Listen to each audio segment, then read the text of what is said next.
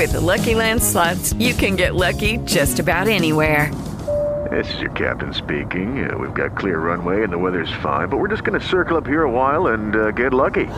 No, no, nothing like that. It's just these cash prizes add up quick. So I suggest you sit back, keep your tray table upright, and start getting lucky. Play for free at LuckyLandSlots.com. Are you feeling lucky? No purchase necessary. Void where prohibited by law. 18 plus terms and conditions apply. See website for details.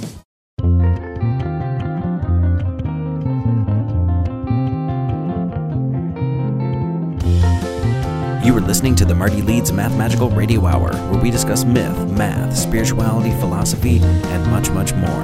www.thesyncbook.com.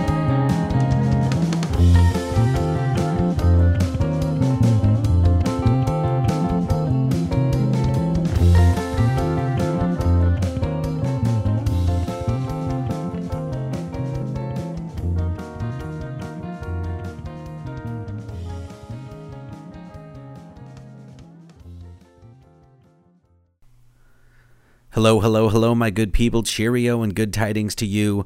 No announcements for this evening. I'm just going to keep this thing short and sweet. I will save you all from my yammering and stammering, and we're just going to get right to the good stuff.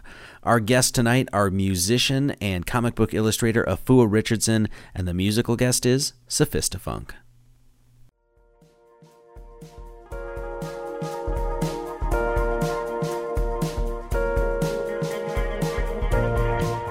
Thank you for listening to this broadcast from SyncBook Radio. If you enjoyed this episode, there's so much more content waiting for you at thesyncbook.com. Tune in to our other SyncBook Radio programs 42 Minutes, Always Record, Marty Leeds, Synchronize, Pentamental, and Sync Quick News. Our newest episodes are always free, and members get access to our full archive of over 600 hours. You'll find all of these, as well as our books and videos, at thesyncbook.com.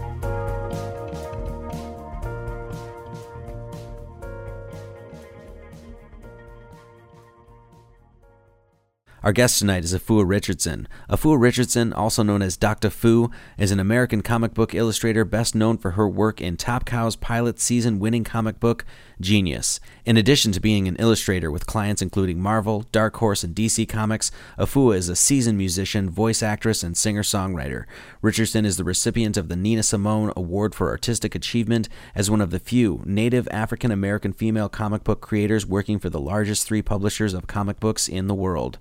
Afua is a peaceful political activist and mentor and has developed communities of artists, teaching and advising up and coming creative professionals on their endeavors.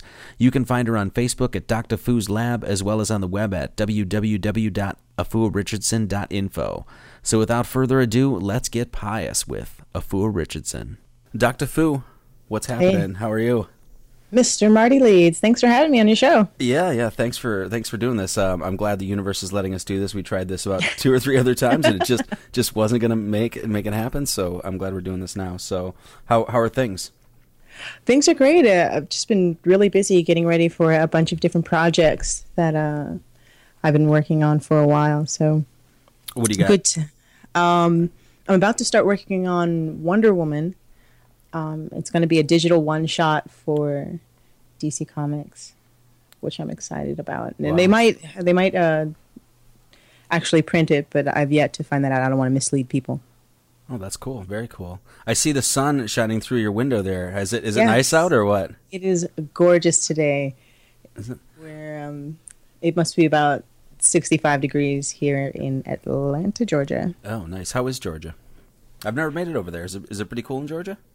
It is. It, it's all right. They're uh, it's a very mixed bag. I'm out in Stone Mountain. It's the largest uh, granite outcropping apparently, and on the East Coast. Oh, really? So, yeah. You and uh, let's see, you and Ca- you and your husband Cameron and Randall, and I think the kids from Red Ice. You guys all went up to the Guidestones up there, right? Yeah, that's right. Yeah. How was that? It was great. It's sort of a, an unusual landmark. It's like American Stonehenge out in the middle of nowhere. Yeah. there are these uh, very well crafted, spooky rocks. Um, which I, I had a, a, strange dream. Not this trip, but the last time I went up there. Um, it, it was so odd, I had to blog it, and strange parts of the dream started coming true someone had to remind me. Anyway, yeah. What do yeah. you make? What do you make of those things? Well, um, I used to just dismiss my dreams. I, I, would jot them down and think, "Wow, that was strange," and, and then I, I, as I started speaking to people, I, I noticed that many people have dreams that come true in some way, and dreams are just one of those things that we we all have and we know are real, but they don't exist anywhere else uh, other than in our heads. And analyzing what's actually happening to us as we dream. We're kind of making it our own psychedelic, and we're dosing ourselves in sleep, changing our senses, and, and who knows what comes in as we change the spectrum of what it is we can actually see.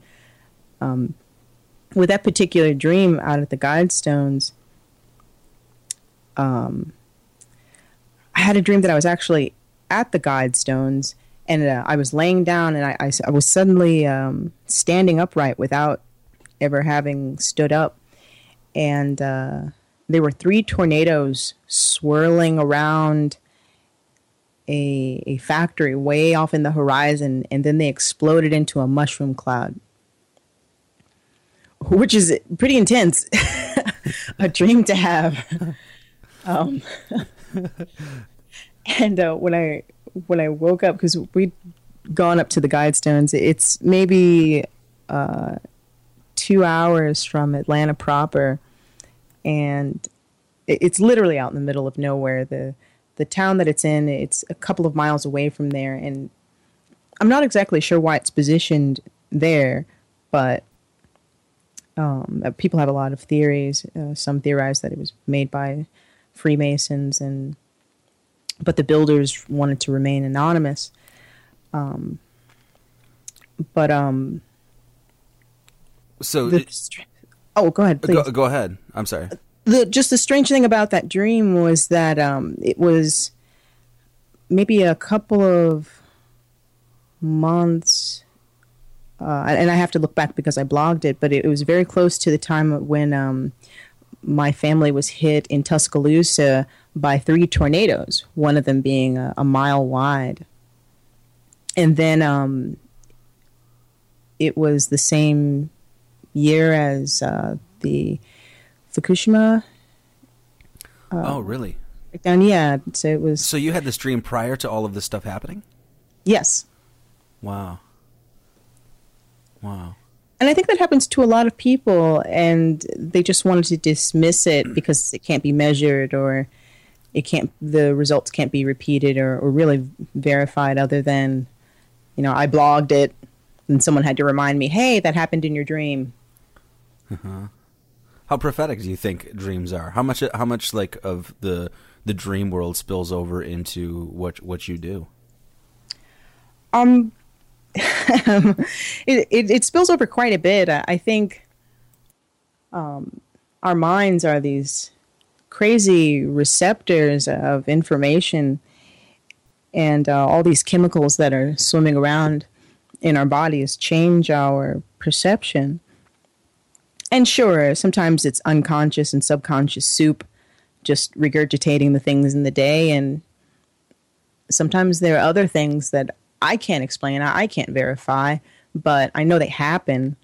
Uh, like, like with my husband Cameron, I had a dream that um, I was sitting next to someone who fits his description, and, and I drew him. And um, a couple of years later, uh, I meet Cameron, and we go on a first date, and I take a photo, and I look back in my blog at some of my old drawings, and I'm like, wow, this looks exactly like our our second date. That's right, and you actually showed that on that picture on Facebook, and it's a it's a pretty remarkable resemblance. I mean, it's it's pretty dead on. Yeah, it's it's a little it's a little spooky. so so what does that what does that say to you? You know, I mean, you know, when I have those things happen to me, those sort of like weird with synchronicities or where dreams spill over into reality. To me, it was like they were um, like cairns on the path of you know of, of, the right path, and those were sort of cairns that you know what I mean, if you will, that said, "Hey, I'm kind of going in the right direction." What what do you make of that? I would agree with that. I think you know, uh, humans as a species, we we like to think that whatever it is we can measure right now is all there is, and then 20 years later, you know, we, we look back at the previous generations, like, wow, I, I can't believe you thought that. Um, you know, the largest thing was the largest and the smallest the smallest. Um, there are always these new discoveries. So I think if more research was done into the, um, I guess, just the significance of dreams and and the mind in the dream state, that we would find, you know, maybe within the nature of space and time, like those. Um, those considerations would, would change, especially knowing people have the capability to peer ahead in time in these various ways. In in in dreams, you have you, in dreams you have the ability to things like fly, the ability to prophesy, see within you know see into the future, mm-hmm. superhuman strength, things like these. These are a lot of things that uh, show up in dreams they also show up in mythologies, and then they also show up in what you do as well, comic books. Like, is this? Are do you think these are arch- archetypes of the mind, or what? What? What's what draws man's attention to these sorts of things that we see this reoccurring? Um, you know, there are a, a, lot of artists who have spoken about just that very subject, like Grant Morrison in his book, and I haven't uh, read it in its entirety, but but it, essentially, he um, compares comic book heroes to um, figures in religious beliefs and, and as well as in um, uh, ancient mythologies. So, Batman is mm-hmm. Hades, is Pluto. Mm-hmm and thinking about the function of Pluto, it's the the planetoid that's furthest out. It's um, it, it sort of observes all because it it surrounds all of the other planets, and it's sort of the ruler of the underworld. It kind of keeps all of these frozen asteroids that are outside of our solar system at bay, mm-hmm. kind of like a, a bargeman. Nothing can really go past or come through unless it gets disrupted by the gravitational pull of Pluto. And Batman is known to be this very dark, um, very dark figure, even though he's a hero. Or Superman uh, is often compared to Jesus, and uh, that can be thought of as the sun. Um, he's 33 years old. His father, Kal-El, so loved his only son that he sent him to Earth. Oh yeah, huh. I never even made old. those correlations. Wow, that's interesting. Okay. And so, and like Neo being Jesus, just these updates of these ratios being present in these myths, like nat- uh, natural phenomenon being personified. Mm-hmm which is why they ring so true. Like, why is Luke Skywalker so, so, so, so, so, so popular? Why is Star Wars so popular? Because those ratios are always present. It's it's calling on these old archetypes that people face, you know, within scale and, and variance every day. Mm-hmm. But because it's calling on these old archetypes, it, it, it rings true generationally, even if people don't know why. So, do you? Th- how much of this w- within the comic book world, anyway? When how much of this is intentional with the storyteller, and and if you're and, and since you're mainly an illustrator, right? You do, you you don't do a lot of the writing, right? You're mainly the illustrator. Um, for now, I'm the illustrator. I am going to be working on books of my own where I incorporate a lot of these things it's just taking me a while. Yeah, yeah. So how much uh, how much of this is intentional when they write these stories? Do you think? And when you illustrate, do you try to bring out these aspects? You know, with uh, when you know archetypally, if you will, that we see. I mean, do you try to bring these things out yourself, or do you just try to go to the story and and and do the best job with the story that you're given? It depends. I try um, every time I, I sit down to the paper to draw these things into being because I think it's very important because that's how I'd come across them. You know, looking up these different authors, seeing these symbols repeated, you start to you get these uh, psychological prompts. There's a there's an anime called uh, Neon Genesis Evangelion, and basically it's about these angels that come to Earth and they cause serious destruction. So children have to sit in these giant mech suits and fight these angels, and, and it, it incorporates the tree of life. It incorporates um, catastrophism and all of these other things that I didn't know about when I first saw it. and later on, you, you see it so like, prevalent that you're like, okay, this can't be a coincidence. I think people are trying to reach out through the mediums that they have to maintain this information just as our our ancestors did through stone, through temples, through um, sacred sites, those things that last are the stories.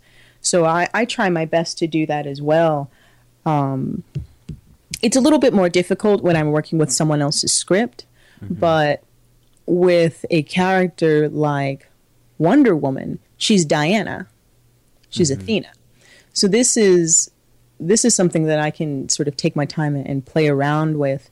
Um, just in the way that I can. Uh, in one of the scenes, she's sitting at home reading a book before you know uh, an, an, enemy um, breaks into her home, and so behind her, I'm going to have you know uh, Demeter, who is also um, Athena, the, the, goddess of the hunt, uh, as an archer, but her bow will be made out of the moon because those those symbols are multivalent and sort of interchangeable when talking about Diana. And I'm still learning. And as I learn, you know, hopefully I'll I'll get better at it and and make things more and more significant.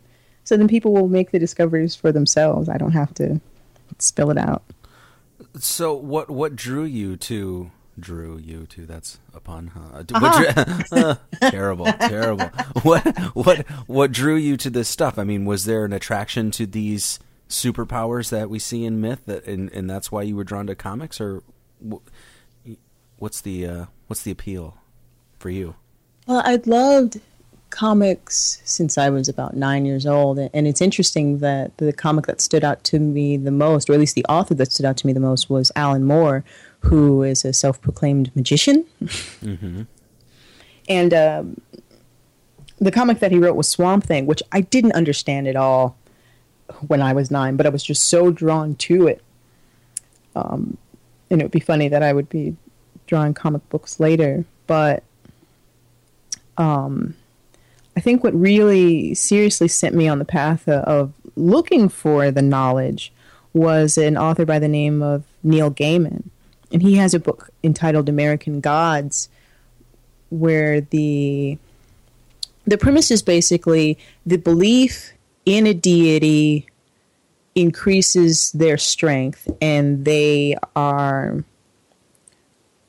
manifest in a body depending on their location. So, if uh, a large group of people believe in Anansi in in Africa, then eh, the more there's the belief, the stronger this uh, deity's power is.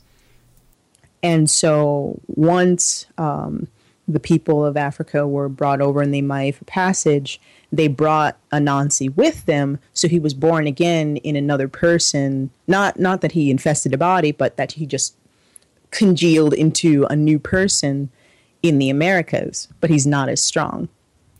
Mm-hmm. So I thought that was a fascinating idea, uh, and he he he gets into um, Odin and the World Tree and just all these things that I'd heard of here and there, but I didn't really start looking into until it was all kind of put together in his books, um, which is a subject matter that he he touches on very often. So I started thinking to myself, okay, well, I, I want to start drawing some of my own, you know, deities. Well, I, I thought to myself, well, what if um, each culture has their alias for a natural phenomenon.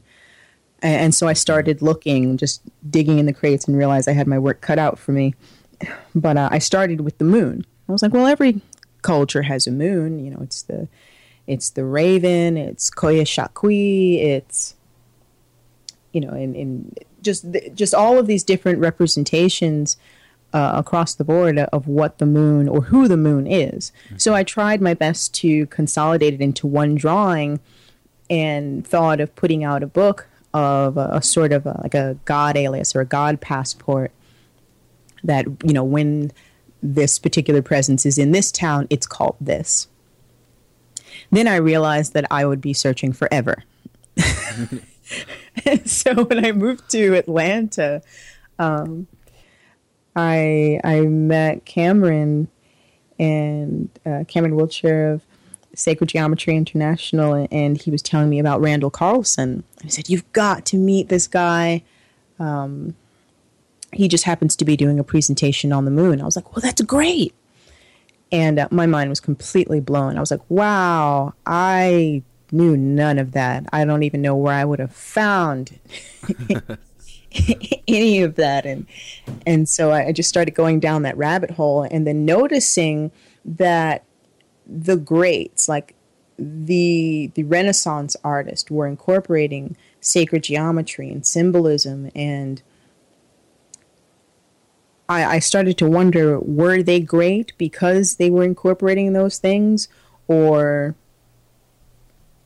or or or I actually think they were great because they incorporated those things. Now that I think about it, um, that the greats incorporated these uh, just divine symmetry and phi and pi within their compositions, mimicking the the structure of life, the geometry of life within their art. And all, the masters, without question, did this. Absolutely. I mean that that's that's pretty well known at this point, though. Maybe it, it's only been well known in the last couple years as far as contemporary or contemporary society is concerned, right? Right. Yeah. So how much how much sacred geometry since that occurrence? How much sacred geometry it, it gets into your work? Um, as far as my composition, I'm trying. I um I'm I'm still sort of like at the very beginning stages because uh, comic book art just takes so much time. But I'm starting to realize that my compositions just sort of come from the geometry. So when I start laying down grids and I'll start setting up um, perfect rectangles on a page, then start cutting in the diagonals and, and making geometric shapes within um, my page layout, the the panels that I had in mind just start appearing, and I'm like, man, I'm making this is making my life so much easier. Why haven't I done this sooner? And I guess it was just because I didn't know how. But as I'm learning, you know, as much as I can put in, I will.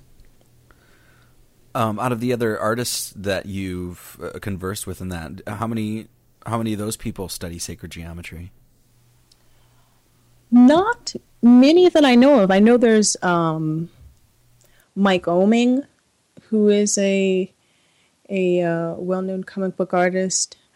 Um, one thing that I do notice is that those artists who have really great proportions and compositions, even if it's not intentional, you can sort of draw the overlaying geometry underneath it.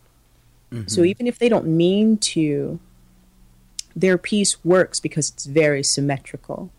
Mm-hmm. So it, when we talk about the masters really knowing this information, it seems like at, at one point they would have whether it's stumbling on this knowledge or passing on information, at some point, you know, they they must have realized that these natural things like phi and pi and things like that were sort of naturally flowing out of them. And then, in order to work with this art, it would sort of seem that you were, by working with the art, you were flowing with this creative force. And so, therefore, it seems that would, as you were saying before, bring bring out that true, like divine intelligence, if you will. Absolutely. Yeah.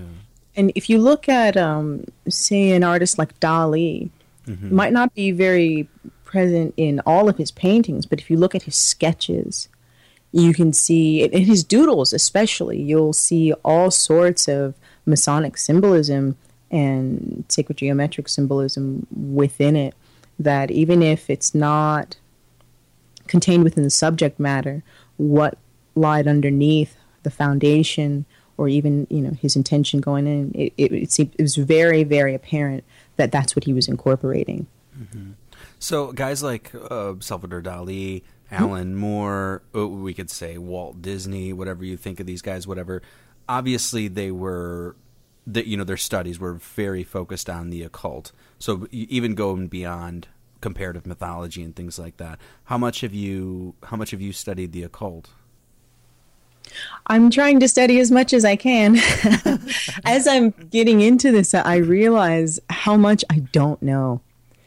You know, there. uh, Isn't that the first think- step of knowledge, though? Is is admitting that you don't know and how much you don't know, right? Well, it, it's great, you know, because uh, as an adult, you you you get to the point where you think, ah, you know, th- this is all that there is, and everything else is just survival and and essentially, um, getting a retirement home, and Which is the death of the artist, right? it, it really is. Yeah, yeah.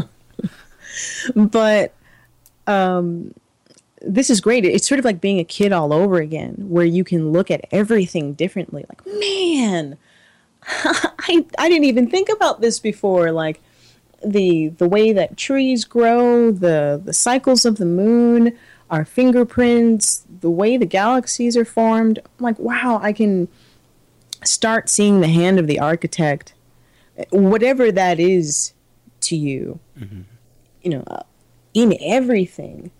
And so it makes me reconsider everything. And it's like, and, and I'll find new information. Like I've been listening to a lot of Manly P. Hall lately, or even um, uh, on a less cheerful note, Thomas Sheridan, who's been speaking about sociopaths, which is also important. It's like, it's almost like uh, two sides of the same coin, where you look at geometry and these patterns, and you're seeing the patterns and the um, the motions of creation, and you're also seeing the hands of destruction. You're seeing how people who have no conscience think and how they can manipulate people using logical fallacies or e- emotional arguments or even food and drugs to change people and veer them away from being their their true selves.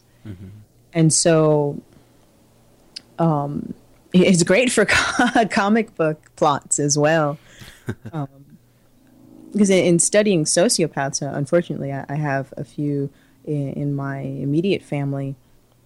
It not only helped me uh, understand, you know, that it wasn't me, it wasn't that I didn't love them enough or something that I did wrong. It, it was there's really no way to change someone if they are a a natural sociopath, maybe a proto sociopath, but um, but then also understanding their place as well, because uh, in the realm of of comics, or even just dealing with a protagonist and antagonist, a hero is really only as good as the villain.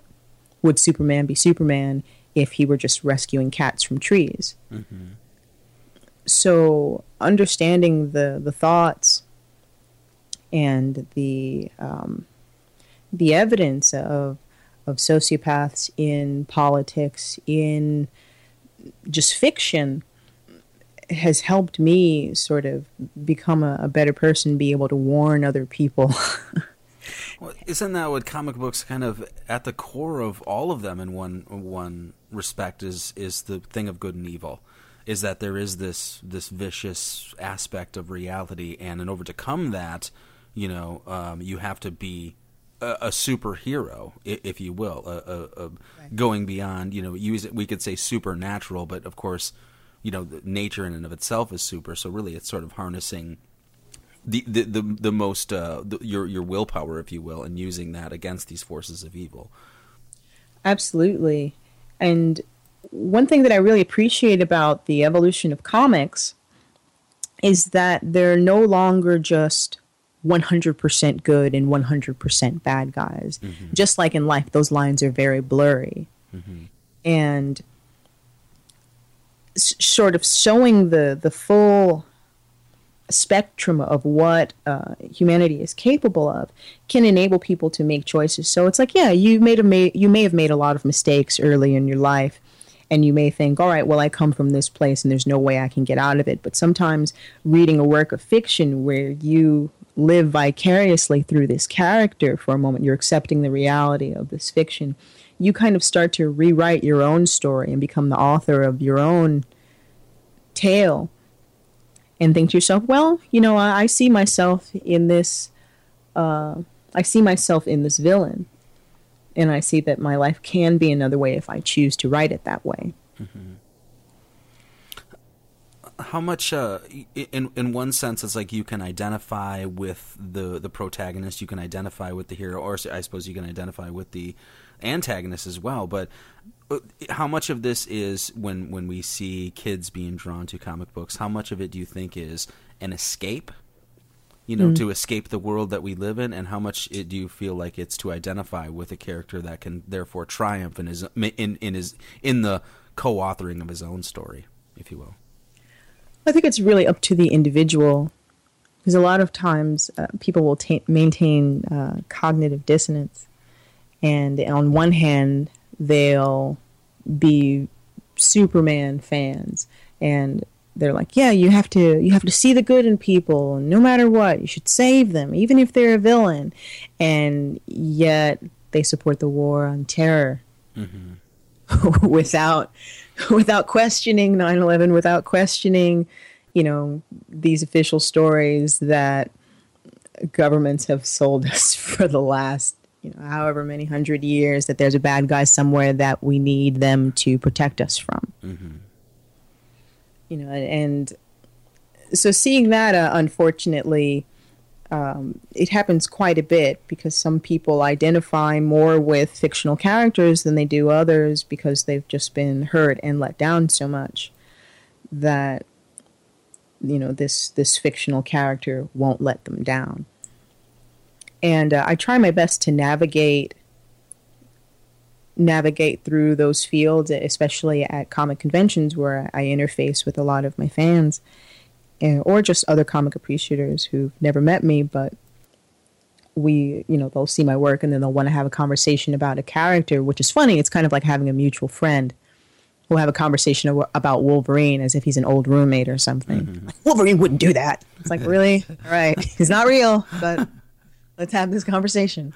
But, but then it can be a tool because I can explain a concept that has been explained in a work of fiction and then compare it to real life when some people want to, you know, veer away from reality and just fall into fiction. And they'll sometimes accept fiction as truth without question.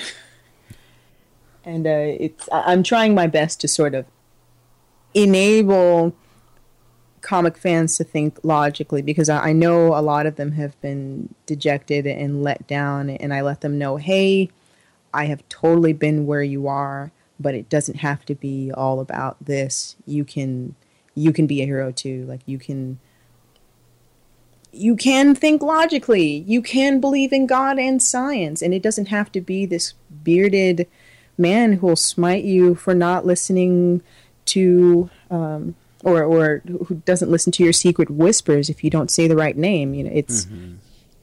it, it, can be something more than that, and and I think comics are a really great tool to bridge that gap.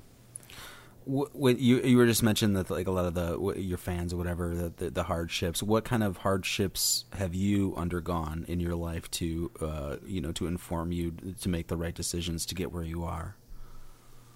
Well, um, as I, would mentioned before, my um, one of my family members was a, a, sociopath, and it took a while to figure that out. But um, they sort of broke our family apart. So when I was 16, 17, I didn't have a place to stay. You know, um, one of my parents had to leave to escape them, and uh, uh, there wasn't much for the family to do but try and stay afloat. And so I just ended up couch hopping from place to place, which is really difficult in New York City. Mm-hmm. Sometimes I slept on the subway um, because where I was staying was just not okay, and that put me in a lot of danger. And uh, I ended up, you know, getting attacked and having to fight and losing teeth, and it just, you know, I laugh about it because it's like, man, now you have it, it doesn't time, even, yeah, yeah. Now that you know, now that I have, now that I have time away from it, it's like, wow, that's it's kind of insane. But um, uh, I, I wouldn't change a thing because uh, I can put that energy into the work and then I can tell others who are aspiring artists not just how to draw but how to overcome their their circumstances by changing their mind because a lot of times you know situations like that people get locked in mentally thinking oh well i'm homeless and so therefore i'm a hobo and there's nothing that i can do to escape that or you know happiness isn't meant for someone like me and that's something that i've heard quite a bit from comic artists or oh you know or, or not comic artists but comic appreciators or um, there are a lot of issues with weight and um, body image which occurs, you know, quite a bit. And there, I've noticed a um, connection between abuse and obesity. That people will sometimes create a distance between people by putting on excess weight. It's like an emotional barrier that manifests itself physically. Mm-hmm. So, it, throughout this this course of you know going through these hardships and stuff like that, how many times did you just want to be like, all right, I give up, I'm done? how many, many times? times? Yeah. Right? So what? Monthly. well, yeah, yeah. So what kept you going?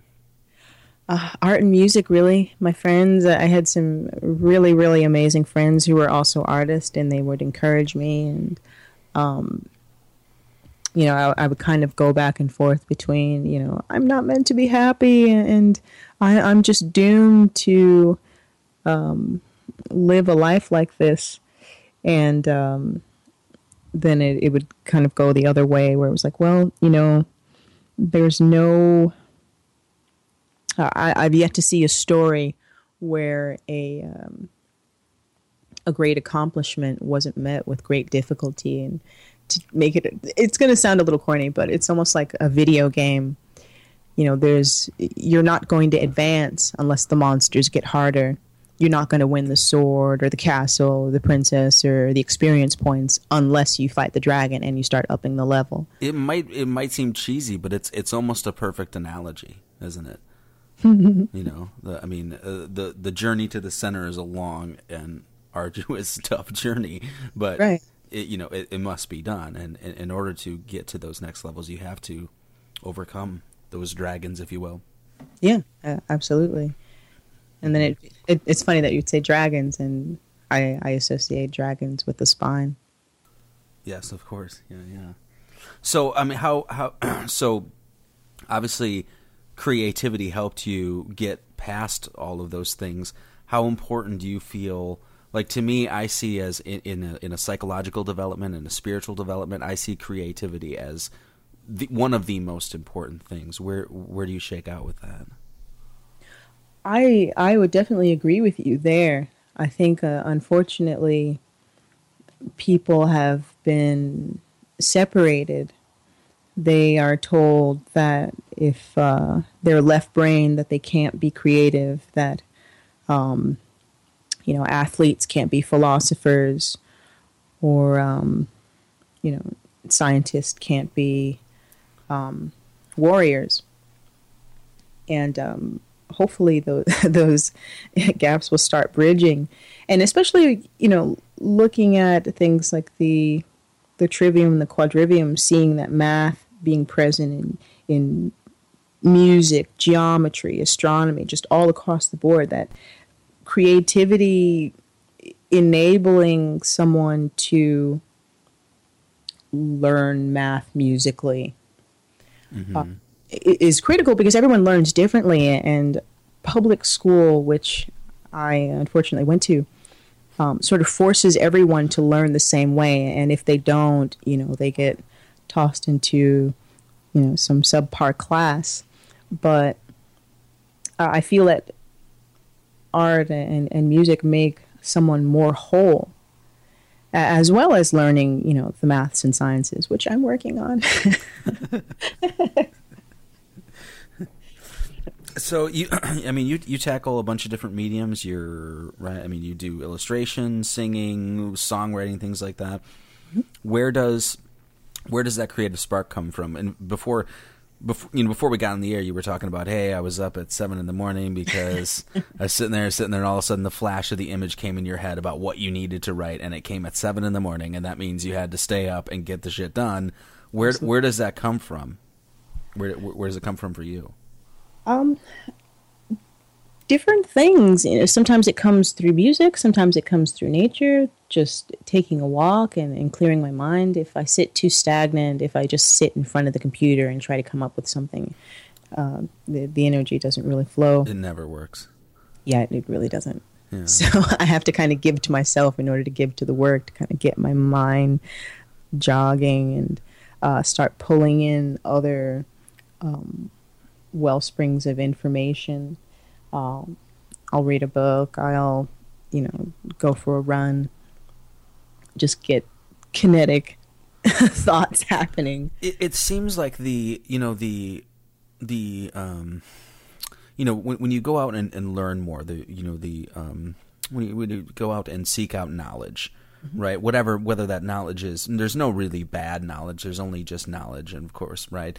When you seek out that knowledge, to me, their the creative juices start flowing right i mean absolutely yeah and it's like as you were saying you give what you you you get you have to put in that seeking out of knowledge you have to go get the inspiration for anything to come. Like i like i always say if you're a you know if you want to be a writer you have to read a lot. You know if you want to be a musician you have to listen to a lot of music. You have to challenge your ear.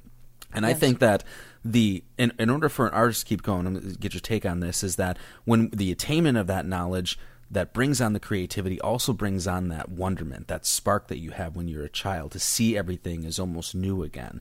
And that's the that's the that's the feeling that I get. And it's usually just that idea, that spark, that whatever, that scintilla that ends up, you know, lighting the fire of whatever creative output I'm doing. Is that does that make any sense? No, it, it absolutely does. Um, I think um, if you imagine knowledge kind of like a, a blank sheet of paper, when you start to innovate and take in more information into your mind's repertoire in, in your reservoir you start to make comparisons like folding the paper. You're, you're folding this paper up and you're starting to see other sides of the same sheet of paper, but you're seeing different angles. You're seeing different formations. Lines are drawn together where you wouldn't normally have drawn conclusions because the knowledge hasn't started creating those folds. And um, that's what I, I feel ends up happening. I'll, read something and it'll spark something else. I'll start like uh, I was um, trying to think of an example. I'm uh, I'm working on a book called uh, Aquarius, the Book of Mer, and it's going to be about mermaids.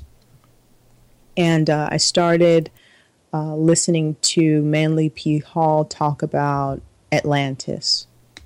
And it's funny. I'm listening to that lecture series right now. Oh, no kidding. Yeah, it's funny. it's a great one. It is. It's really good. Yeah.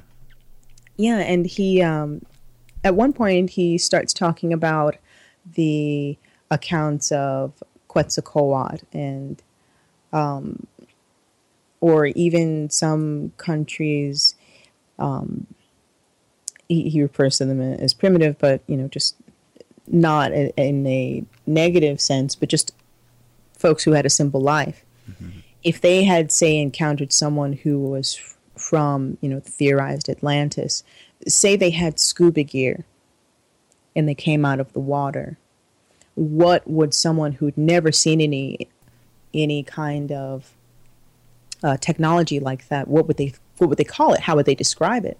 They might describe it as a man with a fish head or fish body mm-hmm. that came from the water, gave us a bunch of knowledge, and then returned to the water and said that he would come back one day. and then you know maybe a catastrophe happened and um, where Atlantis was was on a fault line and, and they weren't able to come back. Mm-hmm. Manatees being confused as women. they're um, they're strangely, as I've been looking for this, all of these accounts of uh, mermaid encounters. And not that I really believe in mermaids per se, but perhaps uh, under the influence of psychedelics, people will see themselves, or, or basically inducing a waking dream, bringing it back to dreams. They will see themselves as half animal, and um, flying. Which, which, sw- the, which, of those archetypes spilling over again, really? exactly. Mm-hmm. So uh, the Micmac Indians in Canada, they have an account of the small, um, half child, half fish, and a colonialist was with him, with a with a, a fisherman, and they found this child fish and they threw him back into the water. And who knows if that's true? Who knows if it's a metaphor? Who knows if it's um, you know someone ingested some mushrooms and, and saw something else. Mm-hmm. You know, um, or it could be all of this, all of them at the same time. It's it's great to start making these folds in the paper and and thinking about the different connections within our, our universe because we're only really here for a short time and to think that we have anything figured out is really just it's just really short-sighted so I love being uh, a part of, of comics because it sort of pushes the envelope as far as the imagination because they're not anchored by um, terminal reality. Like, oh, well, that will never happen, so I'm not even going to imagine it. And then you see it start to change reality. Like, I, I think there's a. Um, um, people are looking into teleportation because of shows like Star Wars and Star Trek. Well, Star Trek, I should let me get my my geek isms right before somebody skewers me. There's no teleportation in Star Wars. how much? How much do you see as um, one thing when I looked at like uh, like science fiction, it seems like when we look at the science fiction like the 40s and 50s, a lot of that stuff that they were talking about, like well, not teleportation, but you know things like stuff like uh, well, I mean, if you look at like um, you remember Ziggy you remember that from Quantum Leap? It's like oh, that's yeah. almost like a fucking iPhone now. You know oh, what I mean? Yeah. It's like it's it's yeah. almost like science fiction. This sort of stuff um, is is foreshadowing things that are going to happen in the future, and this kind of gets back to that archetype of prophecy again, if you know what yes. I'm saying. Like, how much do you feel like art in in and of itself is foreshadowing the future?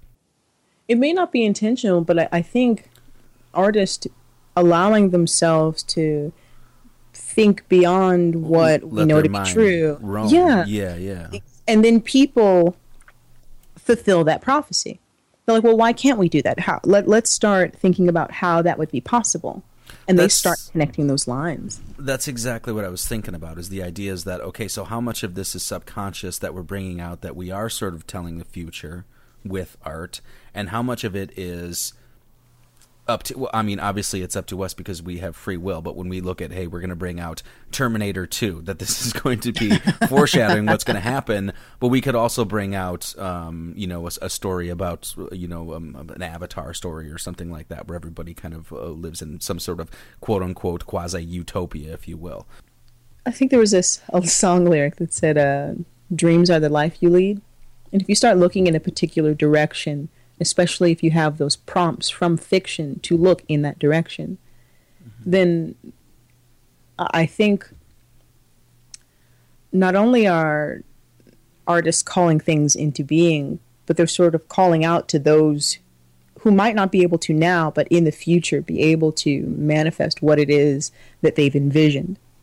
Mm-hmm. Like um, the, I, I believe the um, the gentleman who discovered the DNA helix did so under the influence of LSD.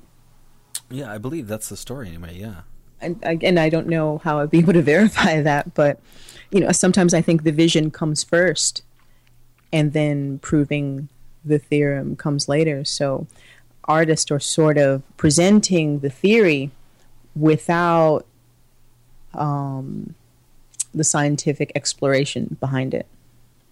Mm-hmm. Or they, they, they sort of start the prompt for others who can.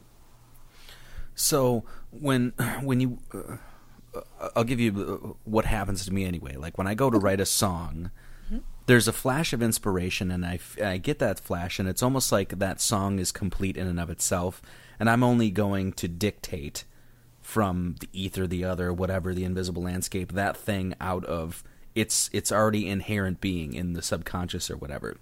When you had a flash the other night and like I've got the image, I got to go write it down.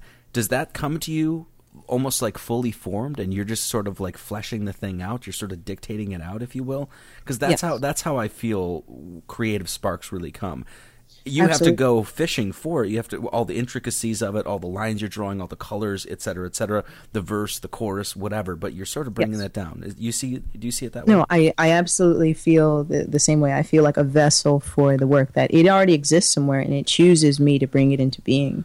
And all the sketching lines, all of the drafting, all of the geometry are just making it easier for me to see what already exists in my head that you know kind of floated in there, mm-hmm. and uh, I do my best to to bring it down. You know, I have to use my left brain. Like, okay, so how can I do this?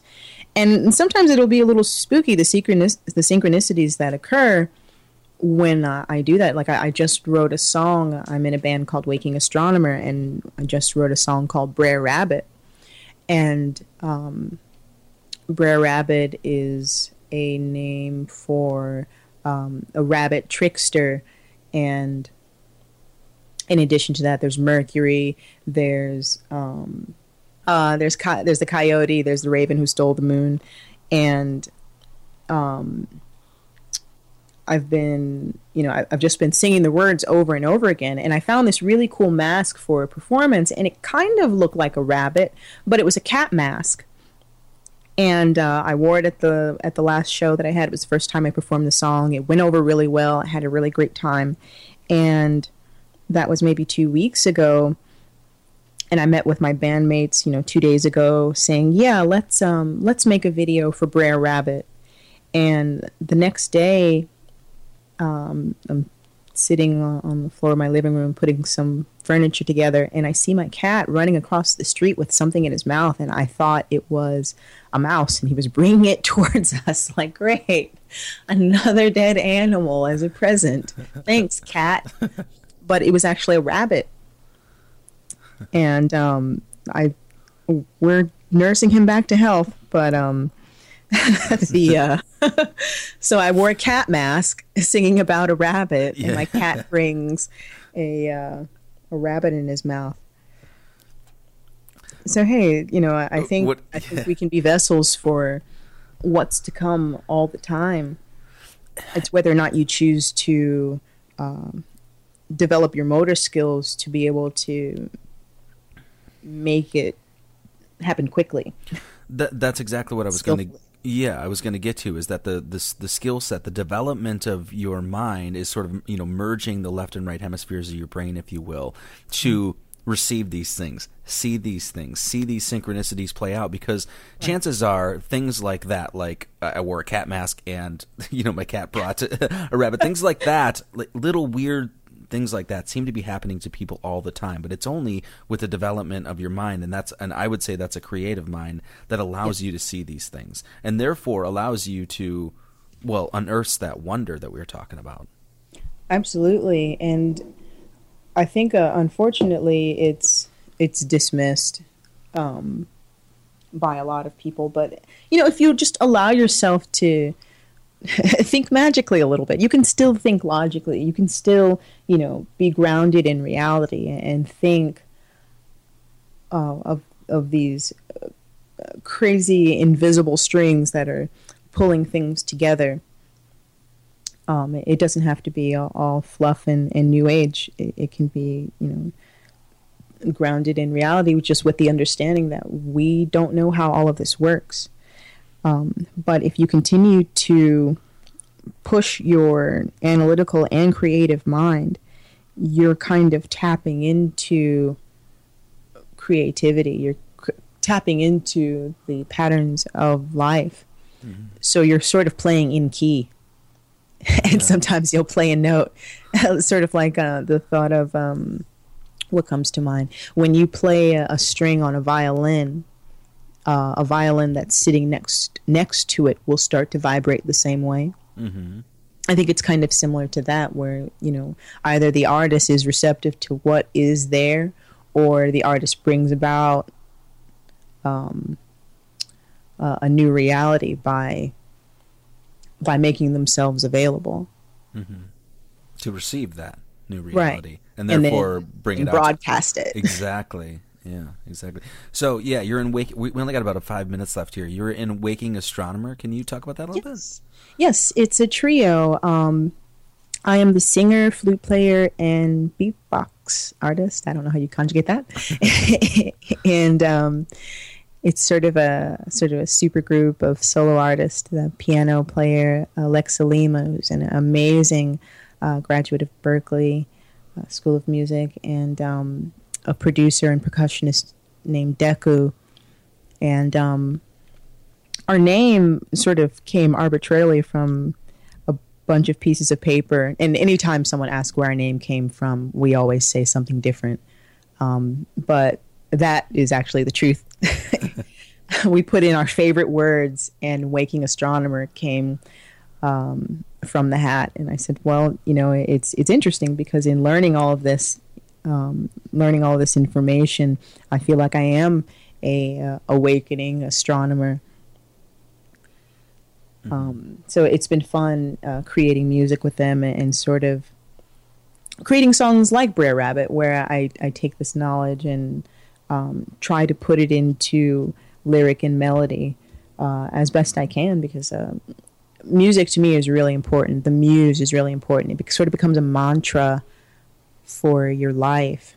And if you fill your mantra with like negative and kind of poisonous and um, just toxic music, then your your thoughts will start to um, dictate the same thing. And and not to say that if you just listen to happy fluffy music that everything's going to be okay, but there is something to making music that is you know self-deprecating or, or damaging to another human being.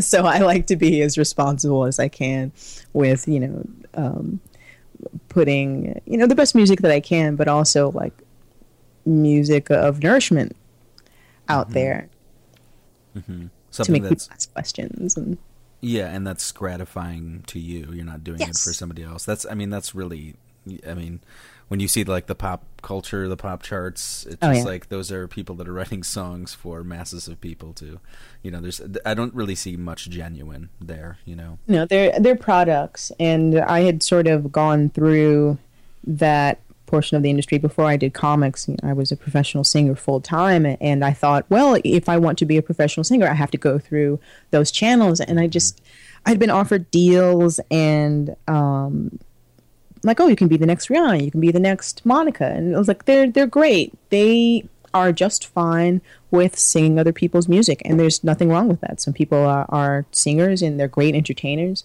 But um, i just have something different to say. And a lot of times unfortunately in the industry if you don't make your own music they'll make it for you. And they want you to say whatever it is they want you to say. Yeah.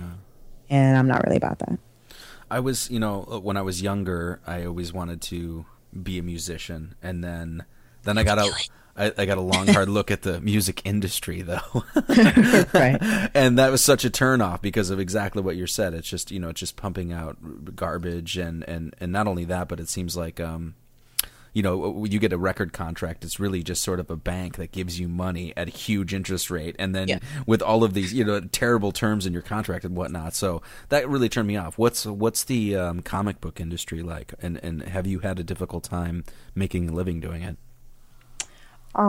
Well, uh, the good thing about the music industry now is that you can just put your music out online and people can find it. With comics, it's a little bit more difficult because it's incredibly competitive. Um, but fortunately for me, I'm really stubborn and I'm really persistent. so I've been building community online for a very long time. You know, I, I'm a self-taught self-taught artist, and uh, I didn't have the opportunity to go to school. But I just wanted really badly to learn, and my dad, um, who was a physicist, one thing he taught me very well was how to learn. So I I put myself out there and I started creating something every day. I built myself a terrible little website and just started putting my word out to as many people as possible, asking advice, asking for just um, whatever critique they could, good or bad. Not everyone's going to know exactly what you can do to be better. People will throw their, you know, opinions around, but if you can take the good with the bad and uh, see what consistently comes up as far as critique, then you can start tweaking your work and and then learning from the greats. And then once you figure out what it is that the, the, style that you want, like once you learn the basics, just like with anything, you can start to innovate. Um, then you start to see how you can be of service. And the reason that I say that is um, a, a lot of artists fail in a regard because they just sort of put out their work and sure it's good to put out work for you but what are you really giving you know when you uh, as, as artists we're sort of taught to just um, create emotionally and not think uh, like a business mm-hmm. um, so what I, I had to think okay what do I provide? What will I give in my work? And I'm still defining that. I, I don't think that's something that I had figured out and then um, I'm like, all right, I figured out my um, figured out my purpose in life and, and now I'm going to go and do it. You know, that's always changing, but mm-hmm. I, I realized that there's not a lot of um, there wasn't a lot of information or not a lot of one-on-one interaction between aspiring artist and professional artist. And so I started a group on Facebook called Dr. Fu's Lab where I try to tell and share and inform, you know, other creatives as much as possible. Some of the pitfalls, some of the triumphs, you know, just some of the things that worked for me because that's how I learned. Um, not only just looking online and looking in books and asking, but you know going up to other professionals and saying okay show me show me the business. Like let me let me know. And i couldn't steal up all of their time but you know in a community we can we can spread more information that way so um, that's sort of how I, I felt that, that I could be of service and it's been it, has been amazing you know like I, I have some really really great fans and and they're really appreciative that I, I'm willing to share what it is that I've learned because I want people to be able to express themselves. I want people to be able to get their inner thoughts and their their inner ambitions out. Um, because I think people can be better human beings when they when they have more outlets in, in which to get that inner mind noise out. Mm-hmm. Yeah, absolutely. Well, I'm I'm glad you're doing it too because it's it's necessary because I didn't have that when I was growing up about somebody telling me, you know, teaching me how to express myself necessarily was and I think that uh, now especially with the internet we're getting a lot more of that so it's really cool that you're doing that. So, do you want to uh, tell people how to get a hold of you, how to check out your work, how to check out your band, all of that? Absolutely. Um, you can see my work at afuarichardson.com. That's A F U A Richardson facebook.com. Uh, I'm also uh, on Facebook at facebook.com slash Afua, A-F-U-A, Njoki, N-J-O-K-I, Richardson. That's my fan page. I'm on Tumblr, uh, Dr. Fu, D-O-C-T-A, F-O-O, Fu. That's a nickname that someone gave me because I'm always providing art cures. so Dr. Fu at tumblr.com and Dr. Fu is also my um, my Instagram handle and I'm on Twitter at uh, Afua Richardson one word. Sweet, and cool. Thanks for doing this. This has been this has been a lot of fun. I'm, I'm glad Thanks we finally got to connect. So um, Oh wait, um, there's also wakingastronomer.com. Oh, Waking Astronomer. So many. Don't forget the band, right? Well, cool. Yeah, thanks. For, thanks for doing this, and um, good luck to you in the future and all that. And so um, much. hopefully, I'll get to meet you in person. It sounds like something in the future is going to happen with sacred geometry. Something. So, so. yeah, yeah, it'll be good. Sounds so, plan. We'll make some. We'll make some uh, Kabbalah comics. Let's do it. yeah, let's do it. cool. Say hi to Cameron, and uh, we'll talk to you soon. Alrighty. All Bye-bye. Bye.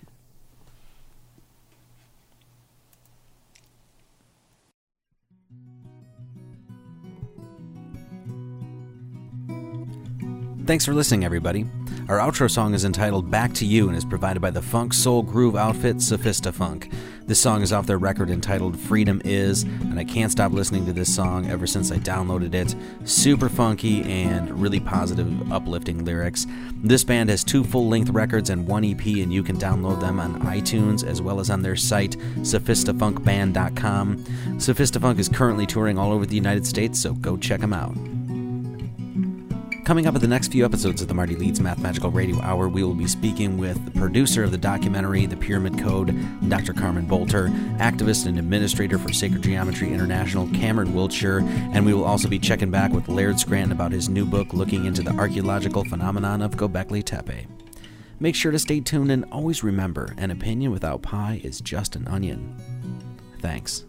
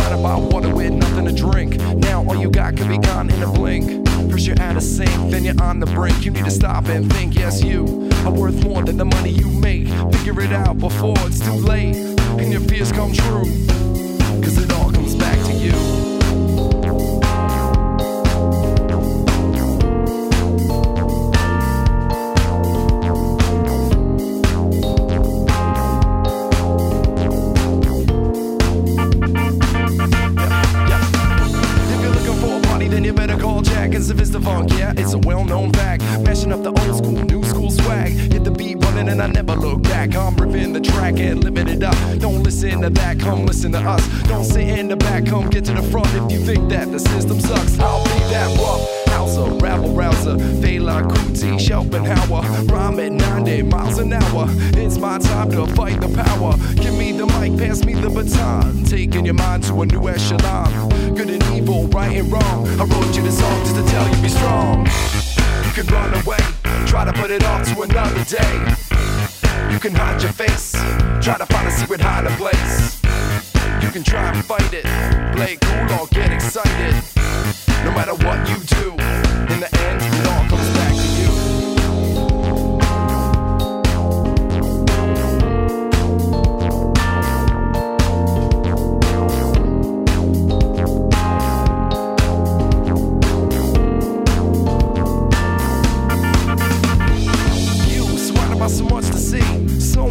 about what to be. It's not up to me, it's not up to them. It's deep within. Learn to trust again in you. Surrounded by people who don't know the truth about all the evil that's not in the news. If they had a clue, would it change the status quo or would they still be laughing at you? The center of attention with nothing to say. Now all you got can be gone in a day. If I had my way, I would let the past decay like a phoenix and blast away. Yep, rise from the ashes. Find something realer than the cash is. Camouflage is black and blues. In the end, it all comes. Run away, try to put it off to another day. You can hide your face, try to find a secret hiding place. You can try and fight it, play it cool or get excited. No matter what you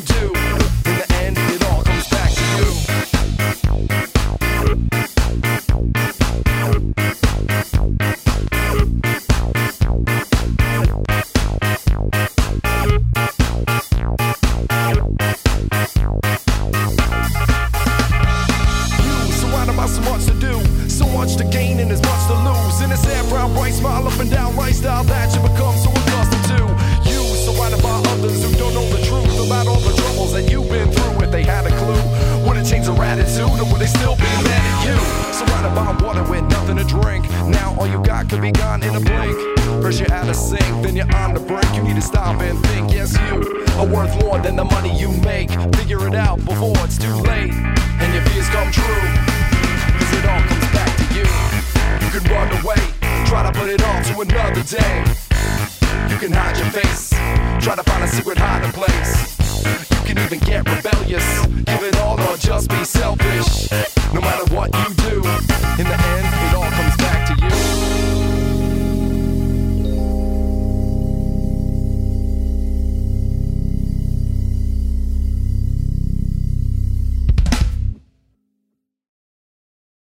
You've been listening to the Marty Leeds Mathemagical Radio Hour. More information about the work of Marty Leeds can be found at martyleeds33.com. You can download his full length studio record, Opus Medico Musica, from iTunes or Amazon.com, and be sure and check out his books, Pi and the English Alphabet, Volume 1 and 2, and The Peacock's Tales, available at martyleeds33.com and Amazon. For hours of free video, check out his YouTube channel at Marty Leeds 33. More information about SyncBook Press, SyncBook Radio, or SyncBook events can be found at thesyncbook.com. If you like this podcast, please support it by becoming a donor. You'll find the donation links under each episode on the website and consider setting up a monthly charge. Thanks so much, and though some people think it's a piece of cake, we all know it's easy as pie.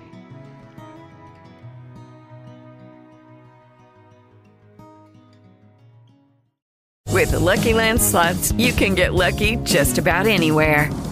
This is your captain speaking. Uh, we've got clear runway and the weather's fine, but we're just going to circle up here a while and uh, get lucky. No, no, nothing like that. It's just these cash prizes add up quick. So I suggest you sit back, keep your tray table upright, and start getting lucky. Play for free at LuckyLandSlots.com. Are you feeling lucky? No purchase necessary. Void where prohibited by law. 18 plus terms and conditions apply. See website for details.